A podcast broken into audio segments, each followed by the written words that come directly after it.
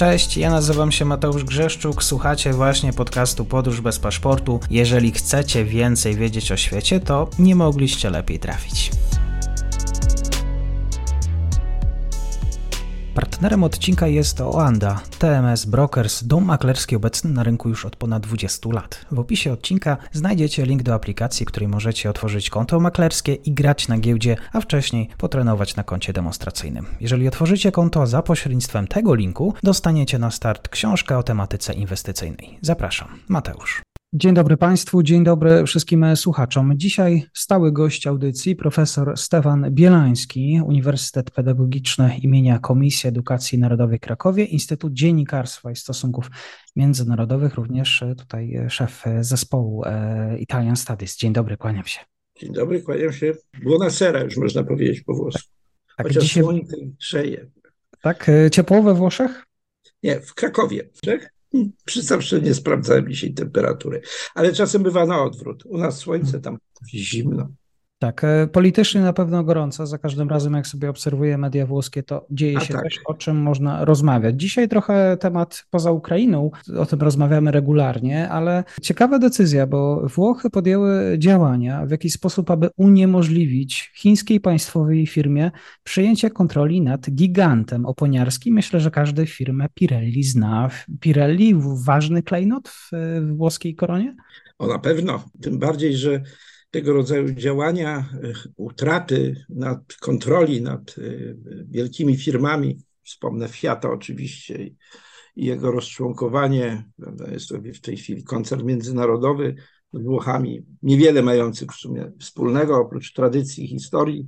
To rzeczywiście jest zmiana e, pewnej, pewnego sposobu widzenia, prawdopodobnie nie tylko związana z tym, że do władzy doszła prawica, która od dawna o takich kwestiach mówiła, dosyć jednoznacznie, e, nie tylko w zakresie zresztą przemysł, e, kwestii związanych z przemysłem, ale na przykład żywności. Nawet sama nazwa ministerstwa jest bardzo charakterystyczna, suwerenności żywnościowej, a ministrem jest skądinąd dosyć ważna postać, bo szwagier pani premier Meloni, więc o którym się mówi, że no, jest w dużej mierze szarą eminencją rządu włoskiego. I to jest też bardzo charakterystyczne, że właśnie takie ministerstwo robią. Podobnie jest kwestia tej suwerenności przemysłowej, sovranità industriale z kolei. Oczywiście nie ma powrotu do wielkich koncernów y, narodowych w tym przypadku. Mm, to one i tak istnieją w pewnym sensie, bo przecież jest wielki koncern Eni, ale y, to raczej są z udziałem, no, tak jak to się u nas mówi, skarbu państwa, tak, spółek skarbu państwa. Nie jest to zresztą najbardziej szczęśliwa forma funkcjonowania wielkiego przemysłu. Ona może we Włoszech lepiej funkcjonuje niż w Europie Wschodniej, bo oczywiście też tam są wpływy ściśle polityczne, partyjne.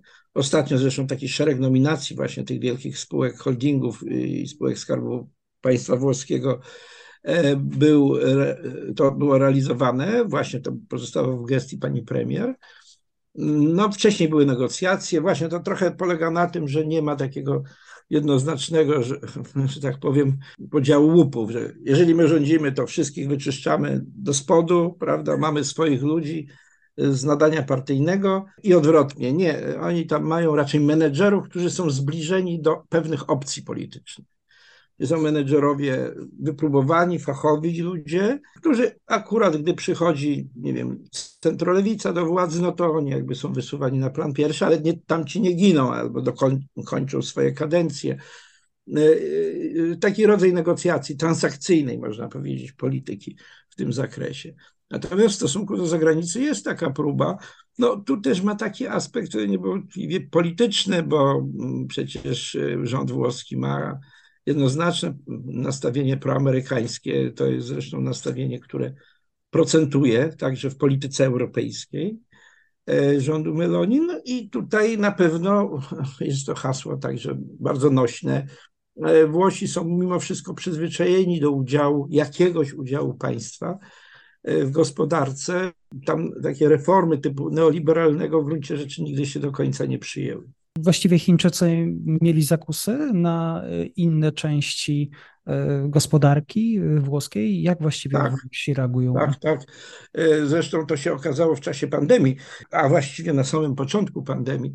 Nie tyle właśnie w stosunku do wielkich firm, ale e, jak się rozpoczęła pandemia we Włoszech? A no właśnie w tym, skąd się to wziął Bergamo i tamten obszar? Ponieważ tam była bardzo bliska współpraca z Chinami, bieżąca współpraca z Chinami, bardzo duża wymiana, ogromna, czy właściwie można powiedzieć niemal stały most powietrzny. No i do Europy e, całą pandemię COVID zostało przywiezione właśnie wskutek tej, tej e, zarzuty były do ówczesnych władz, że nie wstrzymały lotów z Chin. Inna rzecz, że to też e, prawdopodobnie nie byłoby takie proste, bo przecież wstrzymanie lotów z Chin, do Chin, z Chin e, niekoniecznie skutkowało wtedy w całej Europie. Pamiętamy, że w Polsce przecież chyba najpóźniej, nie wiem, czy nie chcę tutaj e, w błąd kogokolwiek wprowadzać, ale przecież mieliśmy zamykanie granic bardzo późno, prawda? W zasadzie już ta pandemia się rozszalała w całej Europie, a we Włoszech wiemy, jakie skutki właśnie na tamtym obszarze miała i dlatego to e, tak funkcjonowało e, negatywnie. Oczywiście to jest też wielka e, gra polityczna, bo Chińczycy wspomagają jedne siły polityczne, te wpływy są bardzo widoczne. Nie są widoczne, ale dyskretne, to znaczy widoczne są po skutkach, a nie takim momencie, kiedy, no mówiąc inaczej, działają inaczej na przykład niż Rosjanie, tak, kompletnie inaczej. Nie ma kogo tutaj... wspierają? A kogo wspierają? Jaką... Wszystkich starają się wspierać, tylko nie wszyscy odpowiadają. No właśnie ten, ten nurt prawicowy niekoniecznie y, wiązał się z Chinami, ale już na lewicy było różnie, już właśnie w czasie rządu Kontego było różnie. To jest bardzo trudne do powiedzenia, bo to właśnie nie jest takie jednoznaczne, proste, e, nie ma takiego przełożenia, że ten konkretnie. E, trzeba też pamiętać, że Włosi mm, nie są przeciwnikami e, wszechstronnych relacji. To jest przecież jednak historia ogromna. Samymi Chinami, co, co przypomnijmy sobie Marco Polo, prawda? Pod tym hasłem zresztą wiele inicjatyw włosko-chińskich się odbywało. Natomiast tak generalnie można powiedzieć, że prawica jest bardziej, y, zwłaszcza szukając tego wsparcia amerykańskiego w tym momencie, mniej chętna do tej współpracy, nie odżegnując się od niej oczywiście, a e, lewica, zwłaszcza ta radykalna, populistyczna, ruch pięciu gwiazd, no tam widać te pewne, te pewne tendencje y, otwierania się, zresztą nie tylko na Chiny, ale także na Rosję przecież przez dłuższy czas. Ale nikt nikogo za rękę nie złapał. Ale to nie kwestia złapania, bo to jest kwestia kontaktów handlowych i, i to jest co najwyżej pewien, pewna propozycja tutaj. Mhm. Z Chinami Włochy utrzymują formalnie bardzo dobre relacje. E, Chińczycy się bardzo chętnie uczą języka włoskiego, jest ogromna wymiana kulturalna. Włoski Instytut Kultury w Pekinie to jest jedna z największych instytucji kulturalnych e, w samym Pekinie. Natomiast widać pewną tendencję, e, niewątpliwie. E, myślę, że jednak pod wpływem e, takiego gry trochę na Amerykanów, prawda? No wiadomo, że są te konflikty amerykańsko-chińskie, wielka wojna ekonomiczna tak naprawdę, napięcia polityczne mogące się przekształcić także na tle Tajwanu, możliwy ewentualny konflikt militarny. No to wszystko y, politycy, poważni politycy uwzględniają, nie zamykając sobie jednak drogi, nie zatrzaskując drzwi, ponieważ y, w pewnym momencie sytuacja może się zmienić. Chociażby no, taki drobny przykład. Jak to, jak to odczytywać? Był Blinken w Pekinie, wydawało się, że jest jakaś e, szansa, powiedzmy, na od, lekką odwilż, nazwijmy to tak, a bodajże wczoraj prezydent Biden dość ostro powiedział o przywódcy chińskim, że jest dyktatorem. To jest gra, prawda? Wielka gra na wielkiej szachownicy światowej. Te działania e, trzeba po prostu uwzględniać. E, Włochy bardzo pilnują udziału w tej wielkiej geopolitycznej grze. Jak powtarzam, nie zamykając sobie nigdy do końca drzwi. Notabene z Rosją też sobie nie zamykają do końca drzwi, że na przykład w Rosji jest bardzo wielu drobnych operatorów ekonomicznych, których rząd po prostu nie może powstrzymywać, bo niby dlaczego, zwłaszcza działających tam, gdzie są luki sankcyjne. A trzeba powiedzieć, że wielu przedsiębiorców zachodnich, e, zachodniej Europy e, stara się utrzymywać relacje także z Rosją, oczywiście popierając bezwzględnie walkę narodu ukraińskiego o niepodległość, w obronie przed agresorem rosyjskim. Gra na wielu fortepianach to cecha polityki zachodniej. Mhm. Panie profesorze, a Włosi właściwie we Włoszech istnieje taki, oczywiście u nas bardzo modne pojęcie patriotyzmu gospodarczego? Włosi akcentują właśnie na. No na takie... tak, tak, to właśnie to widać przy tego, przy tego rodzaju działaniach, które często kończą się fiaskiem, bo rynek potem decyduje. To było na przykład bardzo widoczne przy próbie obrony przez już zmarłego Berlusconiego e, Alitalii, która się nie udała kompletnie ale właśnie pod takim hasłem, bo to jest jednak, to są pewne symbole. To samo było z Fiatem. To były próby do końca, no ale w pewnym momencie, gdy, gdy globalny rynek tutaj zaczyna działać bezwzględnie, no to też nie można wiele zrobić. Natomiast rzeczywiście to pojęcie takiego patriotyzmu gospodarczego nie nacjonalizmu, tylko właśnie rodzaj suwerenności raczej gospodarczej. Tak? Właśnie nie narodowego, nie są żadne przedsiębiorstwa narodowe, tylko nasze, włoskie, tak? z naszym udziałem chociażby, e, z naszą kreatywnością, mówią Włosi, i z, oczywiście z pełnym udziałem także w, i otwarciem na, na rynki międzynarodowe. Jeszcze raz mówię, to jest tradycja, to jest tradycja kupców włoskich od wczesnego średniowiecza. Oni pierwsi otwierali te drogi, oni pierwsi y, wymieniali pieniądze. Tam się narodziła bankowość. E, byli wszędzie. Kupcy włoscy byli w Krakowie w XVI wieku. Dominowali y, w tej branży. No, po prostu y, to jest inne spojrzenie niż na ten właśnie rodzaj patriotyzmu gospodarczego. Owszem, był okres faszystowski, kiedy można powiedzieć, że właśnie taki nurt nacjonalizmu gospodarczego, autarchii nawet w pewnym momencie był bardzo wyraźnie zaznaczony, zresztą siłą rzeczy po sankcjach y, wynikających z agresji włoskiej wówczas na Abisynię.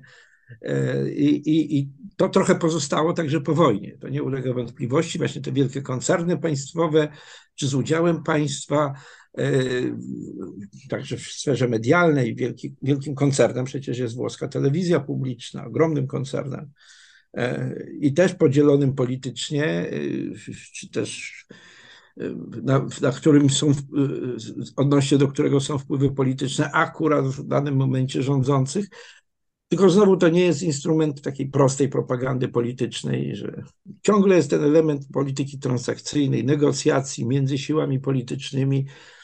Jest jakaś przewaga w danym momencie, ale to nie oznacza, że rywali się wycina do końca. Podobnie właśnie wszystkich tych aspektach, które dotyczą udziału państwa, czy w gospodarce, czy w, czy w y, polityce społecznej, kulturalnej, y, edukacyjnej itd. Tak itd. Tak Także to jest pewien sposób i pewien model funkcjonowania także państwa. Tak? To, to nie ulega wątpliwości, wynikającej z historii i z y, realiów współczesnych, gdzie w wielkim przemyśle, w wielkich firmach, znaczy weźmiemy przykład y, piłki nożnej, u nas wiadomo, że to jest tragedia, natomiast i kompromitacja, natomiast przecież włoska piłka klubowa to są bardzo duże firmy, te, te, te wielkie kluby. I i one są przecież bardzo otwarte na kapitały, między innymi chiński, tak.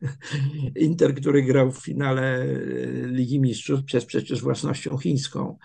E, Chińczyków zresztą funkcjonujących we Włoszech. A propos tych Chińczyków, to e, w sumie to jest, ta, ta obecność jest bardzo już trwała. W samym Mediolanie istnieje taka Chinatown, niemal w centrum Mediolanu. Byłem, czyli, byłem. No właśnie, Via Sarpi i okolice to tak jakby się ktoś czuł normalnie właśnie w takim Chinatown klasycznym z Stanów Zjednoczonych czy z innych obszarów świata. Włochów prawie tam nie widać, e, wykupione wszystko. E, I to jest już gdzieś tradycja ponad 100, ponad 100 lat albo i dłuższa tej, tej obecności.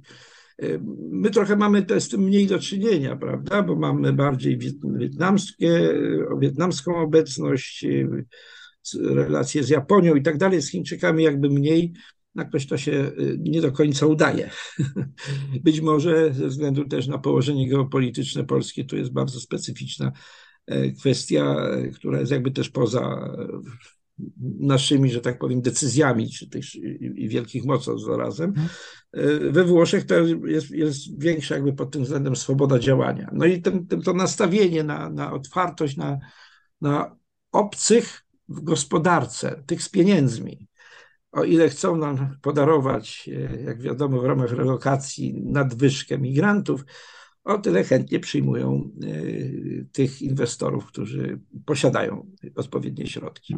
Panie profesorze, to jeszcze pytanie na koniec. Kiedy podróżuje Pan do, właśnie do Italii, kiedy widzi tę mieszankę chińsko-włoską, włosko-chińską, te dwa temperamenty, różny styl życia, jaką daje wynikową? Co może być też w takim biznesie gospodarczo yy, yy, tą wynikową połączenia obu narodów, o tak mogliśmy powiedzieć? Myślę, że nie ma połączenia, że są to akurat właśnie bardzo. Yy, mo, mo, znam dość dobrze tą włoską dzielnicę, tą chińską dzielnicę w Mediolanie, ponieważ także ze względów no to, że mieszkali, tam mieszkają moi przyjaciele, po prostu nasi przyjaciele, także nawet całą historię tamtejszą, taką od, od kuchni można powiedzieć. I oni to zawsze podkreślali, to jest duża e, kultura, grzeczność, tam nie ma awantur, e, wszystko jest załatwiane we własnym zakresie. Bardzo rzadko dochodzi do zgłoszeń na policję, że coś się dzieje w tej dzielnicy, a jeżeli się coś dzieje, to, to właśnie jest realizowane własnymi środkami przy, przywracania ładu i porządku bezpieczeństwa publicznego.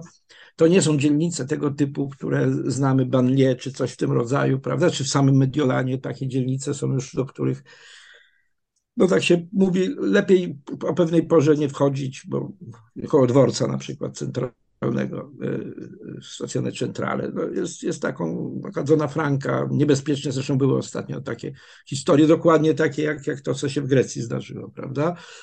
Więc e, a w dzielnicy chińskiej jest ład, porządek, czysto. E, interesy robi się konkretnie, bez najmniejszych problemów, bardzo sprawnie, dyskretnie. Także nie sądzę, żeby można było mówić o jakiejś integracji. Oczywiście ci Chińczycy mieszkający we Włoszech znakomicie mówią po włosku, to trzeba powiedzieć, ale Chińczycy generalnie dość dobrze się uczą obcych języków, bo jednak ten chiński jest w miarę takim niełatwym językiem do nauczenia się, więc raczej Chińczyk, jeżeli chce funkcjonować w przestrzeni gospodarczej, to opanowuje obce języki, czy angielski, czy w tym przypadku włoski. Natomiast to nie jest skala masowa też, powiedzmy sobie szczerze. Tu mówimy o takiej pewnej enklawie w Mediolanie, nie na darmo w Mediolanie, właśnie w ośrodku, wielkim ośrodku przemysłowym, finansowym, ale czy tam właśnie to Bergamo, to dopiero odkryto, bo to jest bardzo dyskretna obecność. E, mogę też powiedzieć z doświadczenia uniwersyteckiego. E, też to odkryłem na Uniwersytecie dla Cudzoziemców, gdzie są całe kursy prowadzone wyłącznie dla Chińczyków i w porozumieniu z uniwersytetami chińskimi. Nie pojedyncze obecności, tylko właśnie taka stała E, współpraca, także kulturalna, mm, teatr, film, tak dalej, tak dalej. No, przypominamy sobie, że e, jest pewna tradycja filmowa, chociaż Bertolucciego Ostatni Cesarz przecież, prawda? To jest coś, do czego można się też odwoływać. Ale zawsze jest to obecność dyskretna, na pewnym takim poziomie Mm, no powiedziałbym, nie, nie nienachalności. Co sobie Włosi zresztą bardzo, e, bardzo cenią, gdy cudzoziemcy nie wtrącają się za bardzo w ich życie codzienne. Myślę, że wiele problemów z migrantami we Włoszech właśnie wychodzi z tego, że mm, Włosi cenią sobie tą, tą, tą ich własną, taką e, rodzaj funkcjonowania we własnych środowiskach i niechętnie przyjmowania obcych do tych środowisk. Jeżeli ktoś wchodzi, wkracza, nazwijmy to w cudzysłowie, z butami, e, narusza tę, tę przestrzeń e, małego placu, baru, kawiarni i tak E, no to to budzi właśnie reakcje negatywne. Nie jest to jakiś typowy rasizm, że tak od razu należy zaznaczyć, bo to niekoniecznie dotyczy przecież osób o kolorowym, e, o, kolorowym, e, o skórze kolorowej, prawda? Czy to będą mulaci, murzyni, Arabowie i tak dalej, ale na przykład to dotyczyło w dużej mierze na początku migracji ze wschodu Europy. E, także Polaków, których e, teraz tego zjawiska już masowo nie ma, ale był czas, że, że niechętnie widziano właśnie ten sposób na przykład e, wylegiwania się jakichś osób po alkoholu w miejscach publicznych. To raczej nie jest obyczaj włoski. A to rzutowało na, na całą społeczność. Tacy sławni lawawetri byli na początku, zmywacze szyb, prawda? i to była jakaś polska specjalność, mówię to w bardzo dawnym czasie, w przełomie lat 80., 90., ale potem to było lewawetro polakko. Przez lata całe, w ogóle nie było tego zjawiska związanego z Polakami mieszkającymi we Włoszech, których generalnie to bardzo porządna społeczność, pracująca, należąca często do średniej klasy. Ostatnio przecież także już w ostatnich latach to są także przedsiębiorcy funkcjonujący tu i tam, i Polacy, i Włosi, a gdzieś to pozostało tam w, na obrzeżach tak, tej świadomości. Z Chińczykami takich problemów, jak już wracamy do tego tematu, nie ma. Oni od początku zostali właśnie tak sklasyfikowani jako bardzo pożyteczni cudzoziemcy. I bardzo dziękuję za spotkanie, za wiedzę. Profesor Stefan Bielański, zawsze można liczyć w tematach włoskiej. Kłaniam się, do usłyszenia. Również pozdrawiam serdecznie. I to już koniec na dzisiaj. Zapraszam na profil podcastu Podróż bez paszportu na Facebooku, Instagramie i Twitterze. Zachęcam też do wsparcia mojej pracy na serwisie Patronite oraz Buy Coffee. Do usłyszenia.